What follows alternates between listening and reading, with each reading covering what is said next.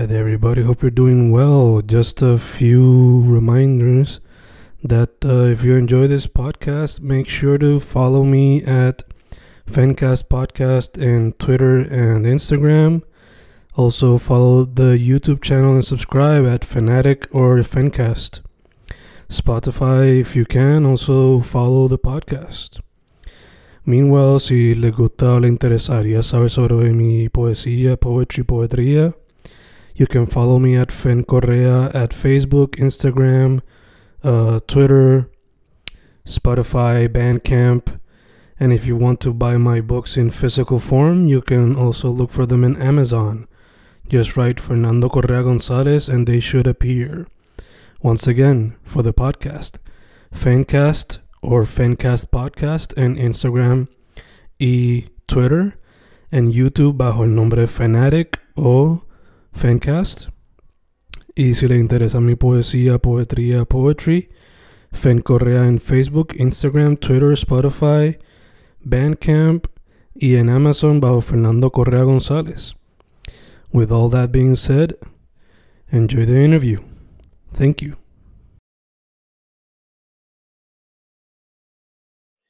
Y grabando, Fencast grabando. Hoy un episodio con alguien que trabaja en medio visual, por lo que he visto en diferentes facetas, sea pintura, sea mural, sea lo que sea. Caballero le mete mano a todo, sin miedo. Según Zoom, su nombre es Héctor, su nombre artístico es Eco, E-K-O, Instagram Ecosaurio. ¿Cómo estamos, mano? ¿Todo bien? Todo súper bien, man. Muchas gracias por la oportunidad de estar aquí compartiendo contigo un rato. Gracias a ti por decir que sí, man. Gracias a ti por decir que sí. Y más estando el time difference tan grande. Fue un poquito caótico quedar, pero bueno, ya estamos aquí. Eso es lo importante. Para la gente que no sepa, ¿por qué el time difference? ¿Por qué perdón? Porque la diferencia en tiempo y qué medios artísticos trabajas. Bueno, por lo del tiempo que me decías, pues bueno, yo estoy en Barcelona, aquí son 6 horas de diferencia, aquí son las 8 de la noche ahora, y allá son las 2, creo. Yeah. Y bueno, eso, yo pues básicamente mayormente pinto cuadros y pues murales, ahora estoy pintando mucho más mural comisionado, que pues es algo que está cabrón, o sea, que poder llevar tu trabajo pues ya de un formato pequeño, ¿no?, a un formato más grande, siempre es mejor. Cool. Mano, veo que en tu página describes tu estilo como neo-ornamentalismo, I guess, si se puede traducir. So te pregunto cómo has ido desarrollando y cómo fue que descubriste, oh shit, esto es lo mío, vamos a seguir explorándolo más a fondo. Sí, pues mira, yo llevo pintando realmente desde el 2006. Yo, pues claro, como la mayoría de la gente que pinta hoy día, pues comencé en el graffiti, haciendo letras, y hasta el 2015, más o menos, yo en ese momento tenía una línea de ropa que se llamaba Karma Design.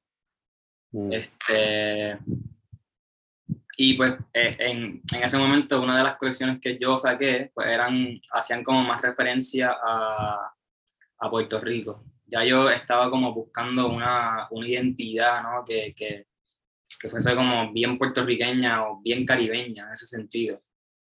Y pues que casualmente haciendo los diseños para esa colección, pues me topo con un florero de heliconias, pues que es una planta bastante vista en Puerto Rico y el Caribe, bueno, en el trópico en general. Y pues mano, esa colección de ropa que la saqué para el 2015, había una tienda en Plaza de las Américas que ya no existe, que se llamaba Trits. No sé si la conoces o si te acuerdas. No. Era una tienda de ropa urbana súper demente, que los que saben, pues saben que esa tienda era como la tienda más cabrona que había en Puerto Rico en aquel momento, y pues ellos fueron quienes me compraron esas últimas colecciones de esas líneas de ropa, en donde pues ya estaba integrado todo este concepto más como relacionado a Puerto Rico. Y pues literalmente fue un proceso a la inversa, en donde de una gráfica digital, pues ya yo empiezo a sacarlo a la pared, a un formato pues más libre, pues trabajándolo con aerosol. Pero fue justo en ese momento cuando yo entiendo pues que ya quería como encontrar esa identidad como un puertorriqueño. Y ahí es que me topo con esa gráfica. Yo pues la modifiqué al estilo que tenía en ese momento la línea de ropa, y pues justo después de ahí lo saco directamente a mural. También en esas fechas yo comencé con mi actual pareja, que es Andrea, y que sus papás son biólogos, sus dos padres son biólogos, y pues fue todo como súper orgánico, que para mí eso es lo más cabrón de todo lo que ha surgido en mi carrera, porque pues yo no he estudiado arte visual. Entonces pues ya cuando me uní con esta pareja, pues empecé a entender cómo es que funciona los ecosistemas, ¿no? Cómo es que funcionan las plantas, el por qué esta planta es así, por qué tiene esta punta así, y eso a mí, mano, me voló la mente.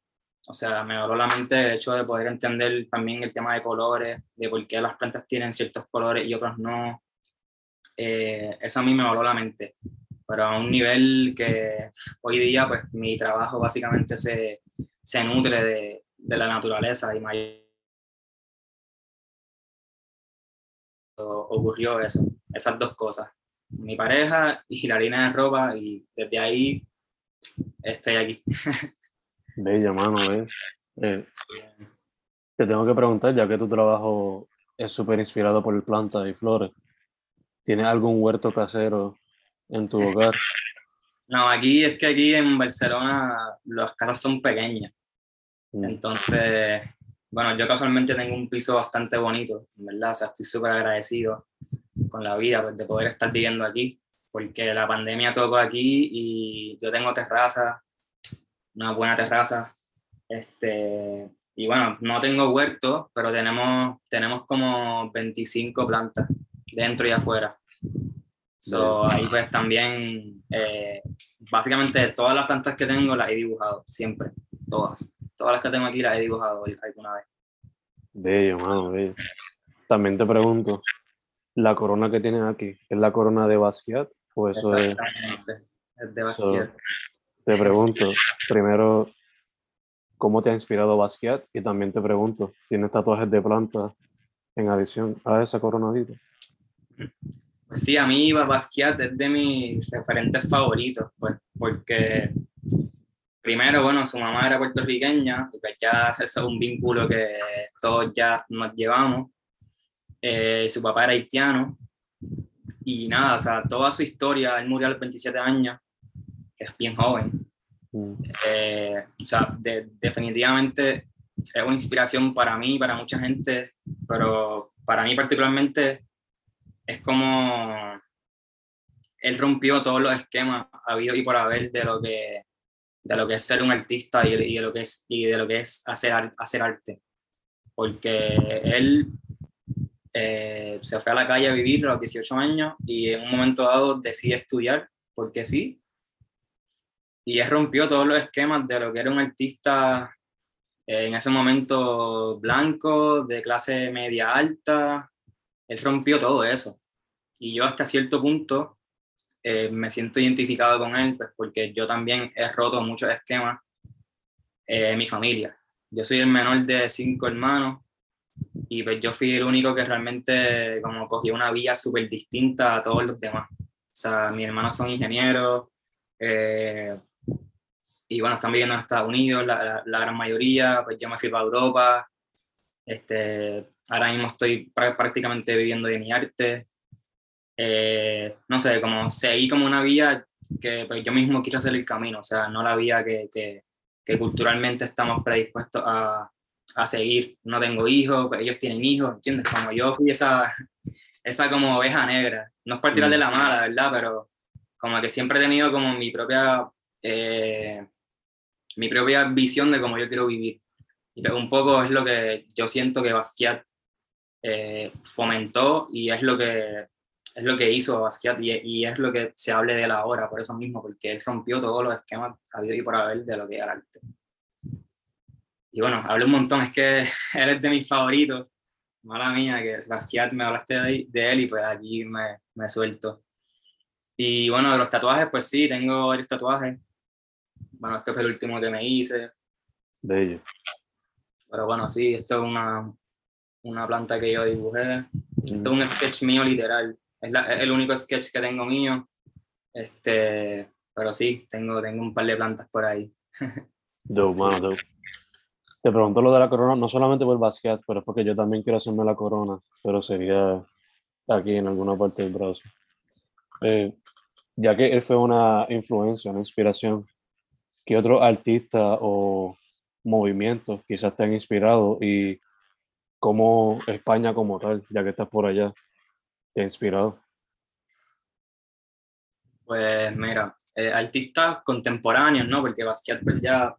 aunque sigue estando en la actualidad, porque se sigue siendo un referente, pero artistas que estén vivos, vamos a llamarle así, pues tengo varios en realidad. Tengo, por ejemplo, Dabs Mila, que es una pareja de unos australianos, creo que son australianos, pero están viviendo en Estados Unidos hace mucho tiempo, y ellos también manejan como todo este tema de flora, pero ellos lo hacen como más ilustrativo. Lo mío es como, yo siento que es como más, es más orgánico todo. O sea, no, yo no tengo como una técnica de ilustración o de dibujo. Yo pinto como un vector y ya está. Pero tengo otro que es argentino que se llama Pastel, que también pinta plantas específicamente. ¿Quién más? Doa. Que también es una chamaca que es de España, bueno, es de Europa, no sé si es de España o qué, pero es de Europa, que también pinta flora. Ella mayormente su estilo es más botánico, el mío es más libre, pero ellos también son como inspiración, o sea, que veo también lo que están haciendo, pues para ver, o sea, es como un poco también la competencia, ¿entiendes? Como ver qué están haciendo el mercado. Y bueno, eso en cuestión a los referentes, no con lo que más me has preguntado. No sé, ¿qué otro movimiento quizás te ha inspirado o cómo el mudarte para España ha cambiado quizás tu perspectiva de approach del arte? Sí, pues con el tema del movimiento, a mí un movimiento que me inspiró un montón fue, yo recuerdo cuando yo estuve estudiando arquitectura en Río Piedras, en una clase que teníamos de historia del arte, pues nos enseñaron nada, todos estos movimientos del arte pues que todo el mundo conoce o debería de conocer. Y uno de ellos que me llamó la atención fue la del movimiento de Arts and Crafts. De Arts and Crafts, que es el movimiento que viene justo después de la industrialización. Y es un movimiento en el cual es una respuesta a toda la industria. A todo lo que se hace mecanizado, a todo lo que se hace rápido, a volumen. Y pues ellos vuelven atrás, al lado más artesanal. Y ellos meten todo el tema de la flora. Ahí es cuando nace todos estos textiles y todos estos patrones de ropa. No, de ropa y de telas en general. Para tapizados de muebles, para un montón de cosas. Y eso a mí, en ese momento, cuando lo vi, pues... estaba cabrón, yo lo vi, esto está bien cabrón, pero pues todavía no estaba tan consciente de la influencia que eso era para mí, pues porque, por ejemplo, en mi casa, mi mamá es anticuaria, y mi mamá siempre en mi casa tenía un montón de muebles antiguos, con estos patrones así como con flores, o sea, súper ornamentados. De ahí es que realmente viene el ornamentalismo, como yo le llamo, que es mi estilo. Pues porque es como, definitivamente mi trabajo es bastante decorativo, meramente decorativo, no tiene mucho que decir o sea, a nivel político ni nada, simplemente es bonito o no, o sea. Y pues es como una manera nueva, o yo le llamo, ¿no? Como una manera nueva de lo que sería pues decorar tu casa o decorar el espacio público también, pues porque también es una respuesta a este exceso también que tenemos, ¿no? De publicidad, de propaganda, de anuncios, de conciertos, de mil cosas. Pues esto es como una respuesta también a eso, a mira, no todo tiene que tener un mensaje, no todo tiene que ser para venderte algo. Simplemente está puesto ahí y pues es bonito, atractivo, disfrútalo y ya está, o sea, un poco esa es mi respuesta. O es lo que yo intento, ¿no? Como que transmitir con mi obra. Y bueno, en el 2016 me gradué de arquitectura y justo me gradué, pasaron 2 meses y me vine para Barcelona. Me vine para Barcelona pues para continuar mis estudios de maestría, porque yo soy diseñador por academia. Estudié arquitectura en Puerto Rico y aquí estudié diseño de mobiliario e industrial. Y nada, eso. Aquí Barcelona realmente lo tengo bien, o sea, como un pedestal, porque aquí fue que realmente mi estilo maduró. O sea, yo llegué aquí solo, sin conocer a nadie, vine con mi maleta, tal cual, y aquí me empecé a mover por diferentes lugares, conociendo personas, etcétera, y aquí fue que realmente maduró mi estilo y es lo que se ve ahora, que es esto. Yo creo que también está influenciado por toda la densidad que hay en esta ciudad, o sea, yo que me crié en Sidra, que es o sea, el campo. No tienes toda esta influencia de carros, de turistas, de ruido. Y pues yo creo que todas esas cosas fueron las que de alguna forma u otra desarrollaron en mi trabajo, que es tan denso ahora. Yo creo que por ahí es que se fue desarrollando. Ya te entiendo. Quizás si te hubieses quedado en Sidra, los cuadros no hubiesen sido tan busy en cuestión a la cantidad de plantas que se puede ver en un cuadro o flores, comparado con estar en un lado más urbano. Sí, definitivamente, aquí es todo cemento, man. Bueno, no sé si has venido a Barcelona alguna vez, pero esto es todo cemento, hay bien poquitos parques, los parques usualmente pues tienen gravilla, no tienen ni siquiera grama. Wow. Entonces, como esa nostalgia también, ¿no? De ir en tu carro y mirar para el lado y ver vegetación, punto, o sea,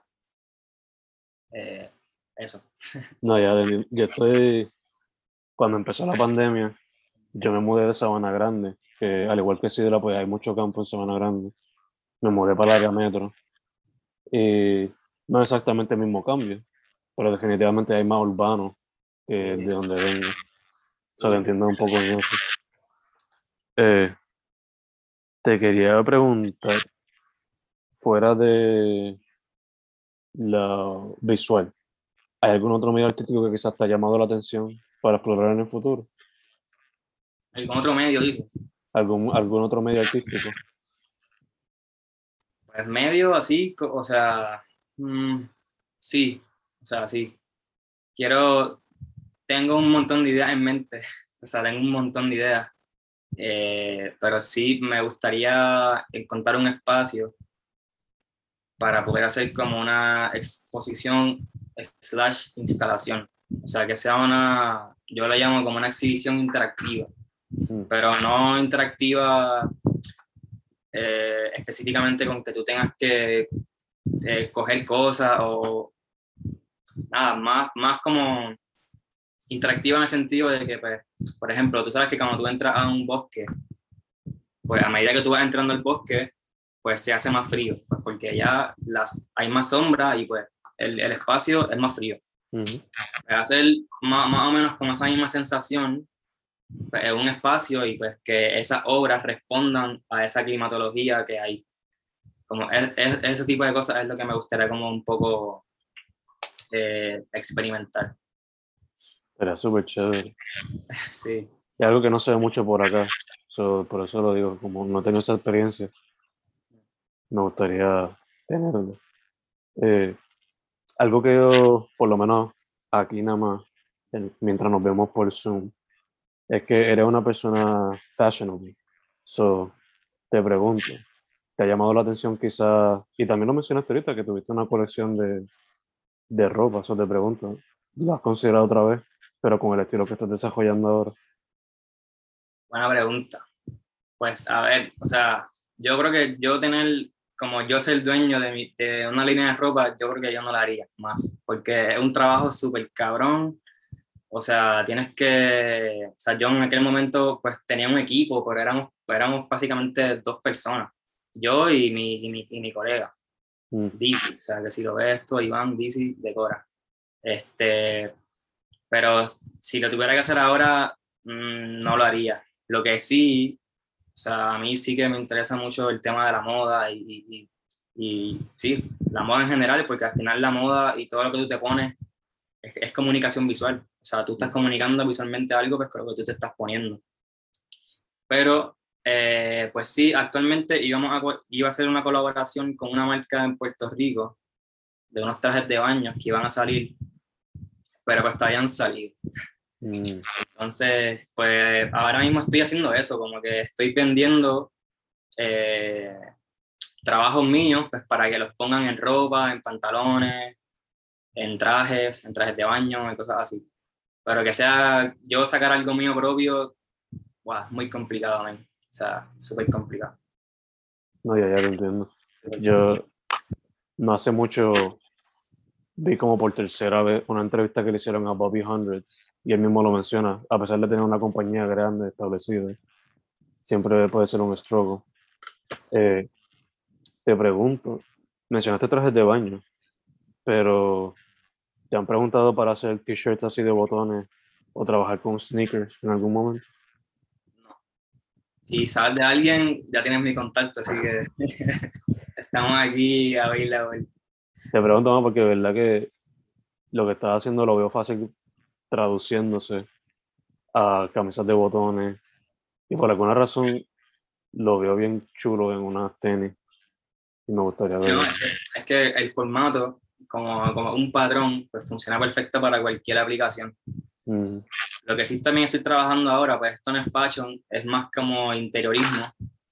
Esto es un super sneak peek, pero estoy trabajando, bueno, estamos hablando pues para hacer una wallpapers. Para hacer wallpapers, y pues eso pues se les vende a las oficinas, y pues, o sea, el diseño que tú quieras, notar las medidas, y pues se manda a hacer y ya está. Es que algo también que no muchos artistas actualmente trabajan ese formato.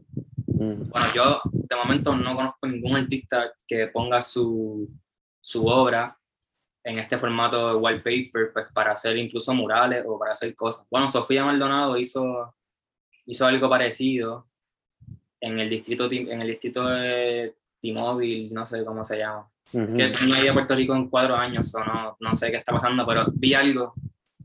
Pero bueno, ella lo puso como una obra.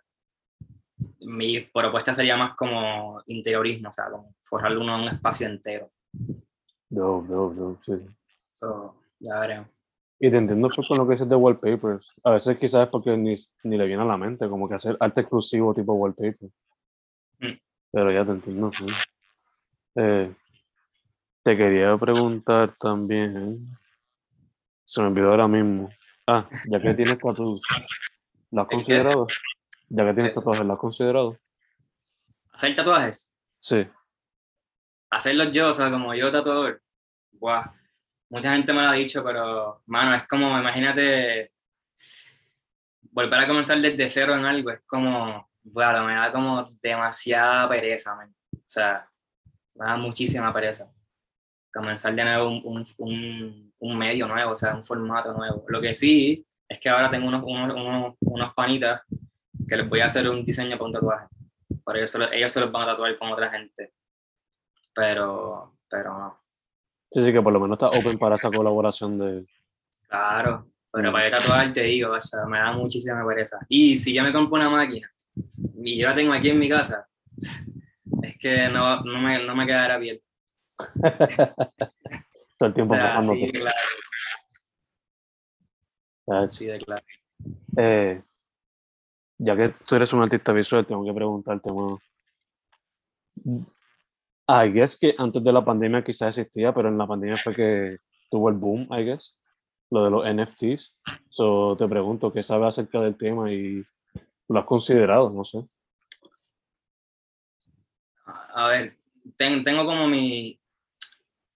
Estoy como entre espada y la pared. Pues porque por un lado digo...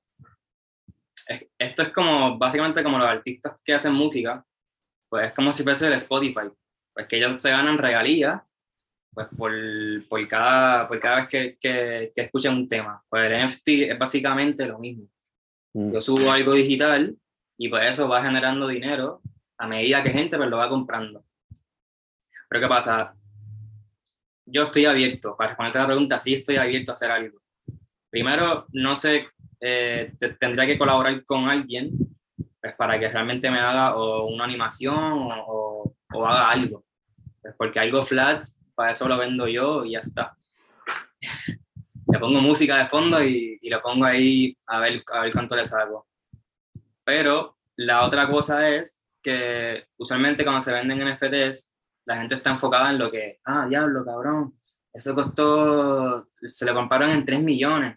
No, que aquel lo vendió en 5 millones. Y es como que, mira, cabrón, ¿hasta qué punto se deja de hablar del arte que tú hiciste por el dinero? Que, oye, a mí me encanta el dinero también. Yo no estoy diciendo que no está, cabrón, ganar mucho dinero, pero ese discurso específicamente con los NFT se enfoca mucho por el dinero. Como que, lo vendí en tanto. Y es como, vale, pues, o sea, bien por ti, pero pues me gustaría que hablaran más de la obra. No tanto de cuánto te hiciste. Así que, pero estoy abierto, o sea, al final si puedo hacer algo y lo pongo ahí en el cloud y me hace dinero, pues de puta madre, en verdad. O sea, ¿por qué no? Yeah. Te pregunto también, ¿crees que sea como que una moda y después de la pandemia se caiga o crees que va a tener como que las piernas y seguir existiendo? Uy, bueno, ya en NFT sí... Ya no se ve tanto. O sea, es como todo lo que está digitalmente. Por ejemplo, lo mismo pasa con el tema de las noticias. O sea, te pongo un ejemplo. Bueno, yo soy súper malo haciendo metáforas, pero espero que esta sea buena. es como las noticias, por ejemplo. Hace una semana atrás, Cuba, que estaba que debe estar todavía súper jodido, pero de momento ya nadie habla de eso. Pero no es que se acabó lo que está pasando ahí. Es que pues ya en todo lo que sería el internet, pues ya no está de moda o pues ya no genera números o simplemente pues lo quitan. Bueno, específicamente Cuba, pues Cuba tiene el poder de hacer eso porque ellos pueden quitar el wifi de uno. Pero bueno, un ejemplo. Yo creo que la NFT pues sí tuvo su boom, pero yo creo que eventualmente eso ya se va a caer, porque no estamos acostumbrados a mercadear ese tipo de formato. Y también para tú poder comprarlo un NFT, tú tienes que ya estar dentro de las criptomonedas y tienes que tener una bolsa, o sea, es mucho más, o sea, no es tan accesible, ¿entiendes? Como tú entras a Spotify, a YouTube y pues, escuchar por ahí un tema de cualquier persona. Sí, exacto. Que hasta cierto punto fue como un meme, como que tuvo su tiempito. Sí. Quién sabe si resurja en el futuro, como son las cosas ahora. Ojalá. Pero por ahora se siente como eso, como que fue un meme por 1 o 2 meses y... 2 meses como 8. Yeah, exacto. O sea, ya de momento tú no escuchas nada. Es más, si tú haces un NFT ahora es como... Vale, ok, como que ya no tiene como quizás la misma repercusión pues porque ya se hizo, ¿entiendes? Yo creo que ahora tiene que venir como otra cosa. Quizás el NFT pues se evoluciona y pues ya con otro tipo de moneda, o sea, que es más accesible, ahí pues ya sería otro como otra respuesta a ese mercado, pero no sé, la verdad es que no estoy muy metido en este mercado de las criptomonedas ni nada de esto. No, yo tampoco, por eso te hice la pregunta, para ver si tú sabías un poquito más también. Pero Quizás también es porque se dio tanto énfasis a la parte del dinero y no tanto a hablar sobre el arte. Quizás eso también afectó, no sé. Quizás. Sí. O sea, que está cool, por ejemplo, hay una galería en... Mala mía que te interrumpí ahí. Pero creo que es en Arkansas.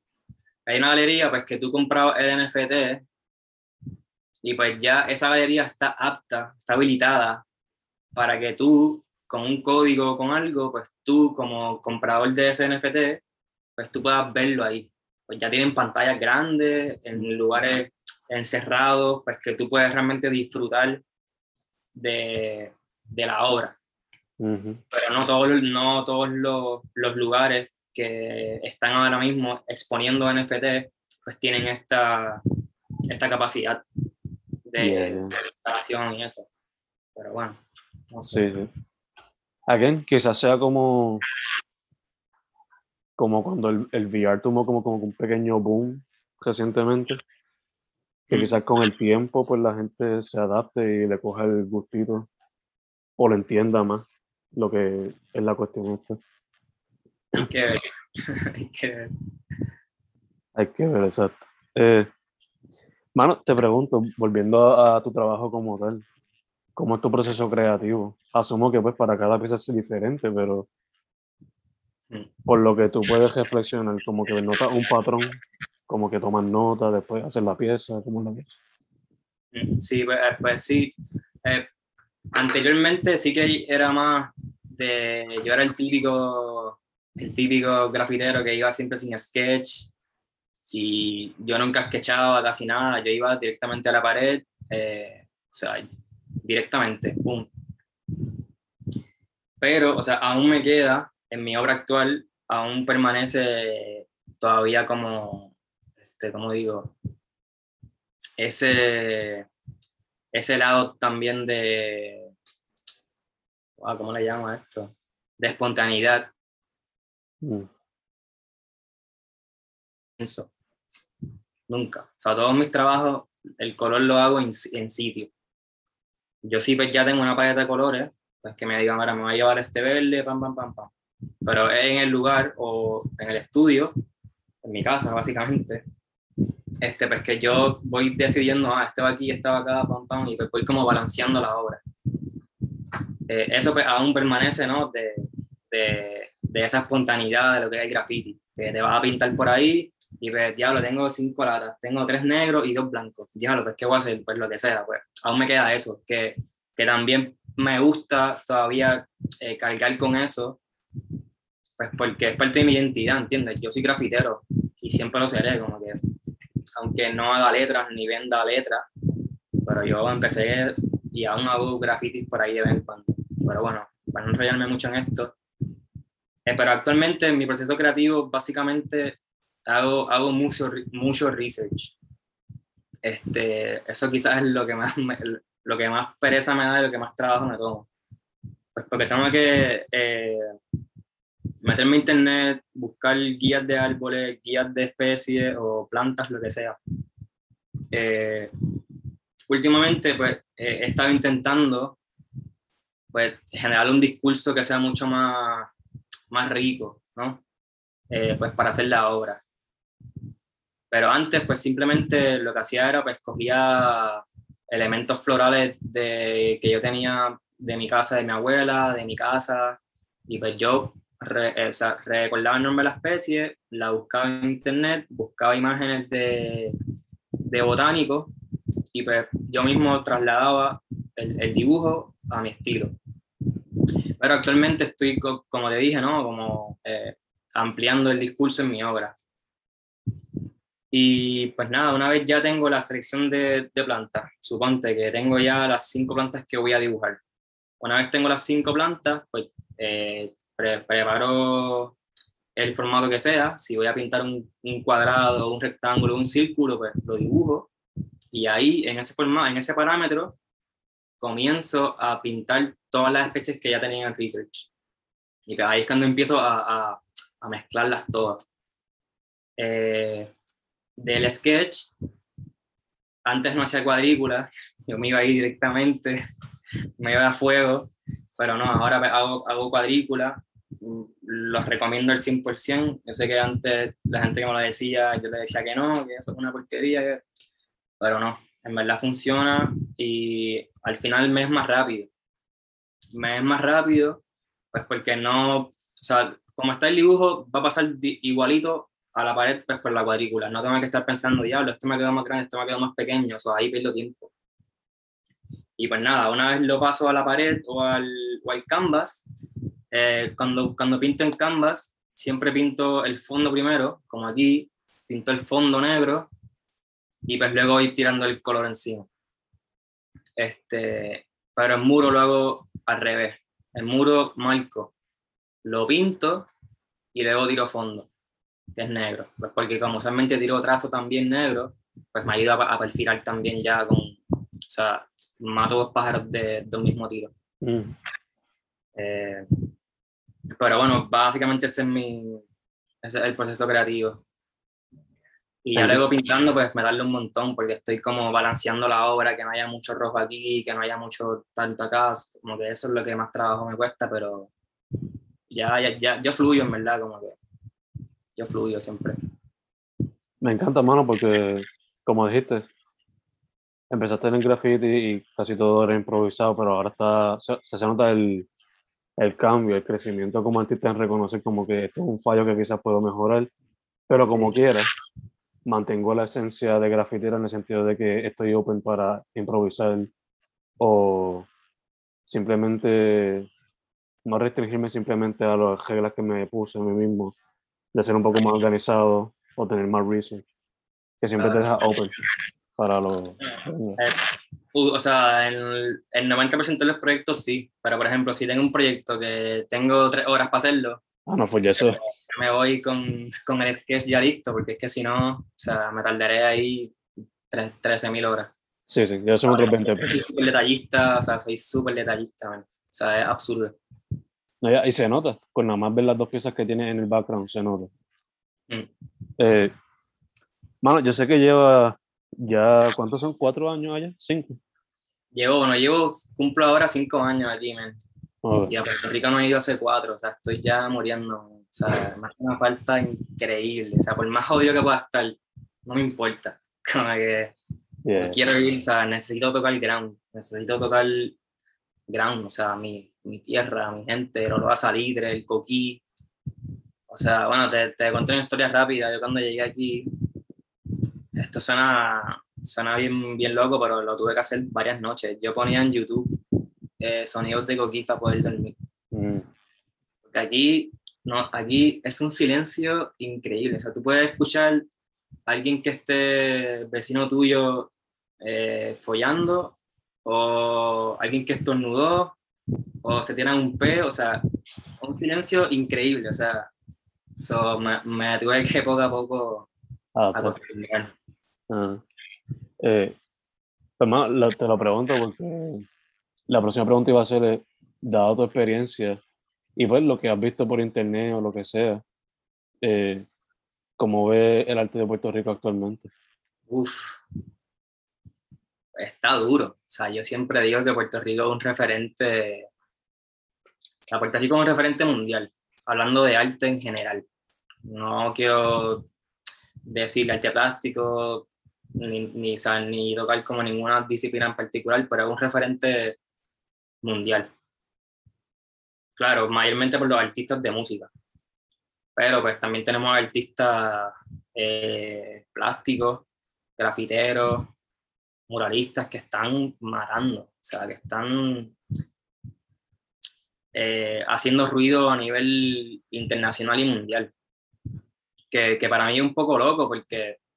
Sí que es cierto que en Puerto Rico pues tenemos como muchas influencias de Estados Unidos y pues quizás también eso un poco a todos los que estamos ahí de alguna forma u otra pues nos inspira, ¿no? Como que a más, no solo a quedarnos a nivel de Puerto Rico, sino a salir. Pero Puerto Rico ahora mismo, bueno, no he ido, como te dije, en un par de tiempo, pero yo sigo a mucha gente, o sea, yo sé las expos que hay, yo sé las expos que hubieron la semana pasada, de Aslan, o sea, en Cisne, o sea, yo conozco lo que está pasando allí y conozco la calidad y lo que se está haciendo. y hay mucha gente que le está metiendo bien duro. O sea, yo estoy súper orgulloso de eso también, de que han estado ahí, han estado en resiliencia, pero haciendo lo que pueden con la poca aportación que hay a nivel de instituciones, de espacios para poder expresarse también. Con lo poco que hay, los artistas en Puerto Rico siempre hacen algo bien cabrón. Yeah, te entiendo, pues es como... Pero siempre. Recientemente leí una frase de Henry Rollins. Decía algo como que en la línea de que la fortaleza sale de la lucha. Uh-huh. Y la gente de que viene de ese ámbito, pues es productivo, pero a la misma vez cumple sus metas. Literal. Se fajan al 100 para cumplirlas. Y de verdad que cuando uno ve el arte aquí, pues se ve eso. Se ve. Y bueno, y yo creo que siempre se puede potenciar. Lo que pasa es que es lo que te digo, o sea, hay mucha falta de gestión, hay mucha falta de espacios para poder que la gente pinte. Por ejemplo, algo que también a mí me ayudó mucho acá, es que por ejemplo aquí, ahí, bueno, no voy a mencionar aquí la institución, porque no nos están pagando nada, así que no vamos a decirle nada. Pero hay una institución aquí pues, que se dedica a paredes legales por la ciudad. Pero no solo aquí en Barcelona, sino tiene en Europa, en diferentes lugares. Y son lugares legales en los cuales tú puedes ir allí y pintar un muro del tamaño que tú quieras, porque tienen diferentes espacios.